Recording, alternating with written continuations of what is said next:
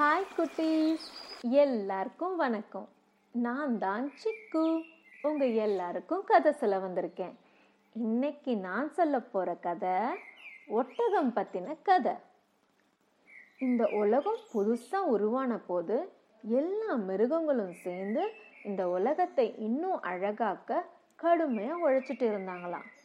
ஆனால் ஒட்டகம் மட்டும் சும்மா சாப்பிட்டு சாப்பிட்டு தூங்கிட்டு இருந்துச்சான் முதல் நாள் ஒரு குதிரை தன்னோட சேனத்தோட வந்து ஒட்டகக்கிட்ட சொல்லிச்சான் ஓ ஒட்டகமே வா வந்து எங்களை போல ஓடி ஆடி திரிஞ்சு வேலை பாரு அப்படின்னு. ஆனால் அந்த ஒட்டகம் ஹம் அப்படின்னு சொல்லி சலிச்சுக்கிச்சான் குதிரைக்கு செம்ம கோவம்.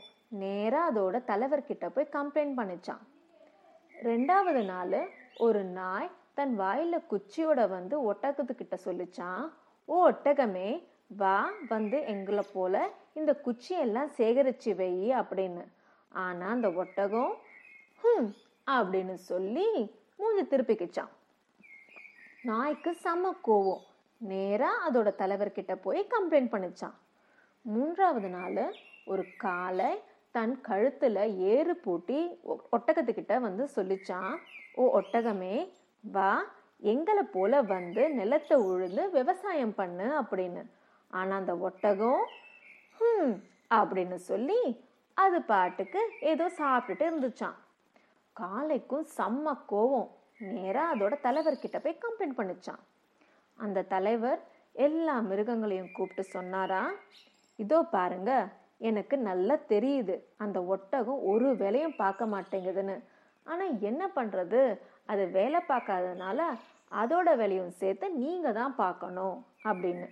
மூணு மிருகங்களுக்கும் செம்ம டென்ஷன் ஆகிடுச்சான் என்ன பண்ணுறது அப்படின்னு ஒன்றா சேர்ந்து புலம்பிக்கிட்டு இருந்துச்சான் அப்போது அந்த பாலைவனத்தோட காப்பாளர் ஜின் தோன்றினாராம்.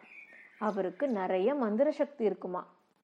அவர்கிட்ட இந்த மூணு மிருகங்களும் கம்ப்ளைண்ட் பண்ணுச்சான் பாருங்க ஜின் அந்த ஒட்டகத்தை நாங்கள் எல்லாரும் எவ்வளோ கஷ்டப்பட்டு வேலை பண்ணிட்டு இருக்கோம். அதை மட்டும் ஒரு வேலையும் பண்ண மாட்டேங்குது. சும்மா சாப்பிட்டு சாப்பிட்டு உட்காந்துட்டு இருக்கு அப்படின்னு. உடனே ஜின் சொன்னாரா என்கிட்ட விட்டுருங்க நான் பார்த்துக்கிறேன் அப்படின்னு. அவர் நேராக அந்த ஒட்டகத்துக்கிட்ட போய் கேட்டாராம். ஓ நண்பனே நீ எந்த வேலையும் பார்க்க மாட்டேங்கிறியாமே. உன் ஃப்ரெண்ட்ஸுக்கெல்லாம் நீ ஹெல்ப் பண்ணவே மாட்டேங்கிறியாமே. என்ன விஷயம்? எனக்கு கம்ப்ளைண்ட்ஸாக வருது அப்படின்னு. அதுக்கு அந்த ஒட்டகம் ம் அப்படின்னு சொல்லி மூஞ்சி திருப்பிக்கிச்சான். உடனே ஜின் சொன்னாரா இதோ பாரு ஒழுங்கா இப்போ நீ போய் வேலை பார்க்கணும். உன் ஃப்ரெண்ட்ஸுக்கெல்லாம் ஹெல்ப் பண்ணணும்.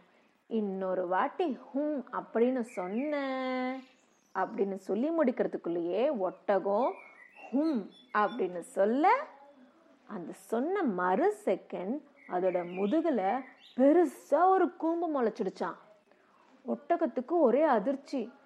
ஓ ஜின் என்னை மன்னிச்சிடுங்க. இனிமே நான் சோம்பேறியாக இருக்க மாட்டேன். இந்த கூம்பை வச்சுக்கிட்டு நான் எப்படி வேலை பார்ப்பேன்? அப்படின்னு அழ ஆரம்பிச்சிருச்சான் ஜின் சொன்னாரா? ம் எல்லாம் ஒரு காரணத்துக்காகத்தான். மூணு நாள் நீ ஒரு வேலையும் பார்க்காம சும்மா சாப்பிட்டு சாப்பிட்டு உட்காந்துட்டு இருந்த. இப்போ எல்லாத்தையும் சேர்த்து வச்சு வேலை பண்ண. இந்த மூணு நாளும் நீ சாப்பிடவும் வேண்டாம் தண்ணியும் குடிக்க வேண்டாம்.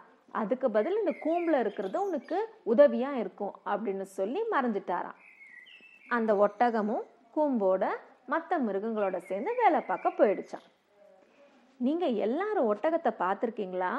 அதோட முதுகில் பெருசாக கூம்பு ஒன்று இருக்கும். பார்த்துருக்கீங்களா? ஆக்சுவலி இந்த கூம்பு ஃபுல்லாக கொழுப்பினால் பண் பண்ணப்பட்டது. அதாவது ஃபேட்டு ஒட்டகம் எங்கே இருக்கும்? பாலைவனத்தில் கரெக்டாக பாலைவனத்தில் உணவும் நீரும் கிடைக்கிறது ரொம்ப ரொம்ப கஷ்டம். என்றைக்குமே உணவும் நீரும் கிடைக்கும்னு சொல்ல முடியாது.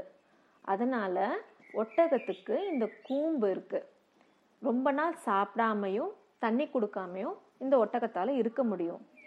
அந்த சமயத்தில் இந்த கூம்பில் இருக்கிற கொழுப்பு அதுக்கு உதவியாக இருக்கும். ஆனால் குட்டீஸ் நாமளும் எந்த வேலையும் பண்ணாமல் சும்மா சாப்பிட்டுட்டு டிவி பார்த்துட்டு வீடியோ கேம்ஸ் ஆடிட்டு இருந்தால் நம்மளோட உடம்பும் இப்படி உருண்டையாக ஆகிடும். ஸோ எப்பவும் சோம்பேறித்தனம் இல்லாமல் ஓடி ஆடி சுறுசுறுப்பாக இருக்கணும். ஓகேவா ஓகே குட்டீஸ். இப்போ நான் கிளம்புறேன். இது போல் ஒரு சூப்பரான கதையோட அடுத்த வாட்டி உங்களை சந்திக்கிறேன். பாய்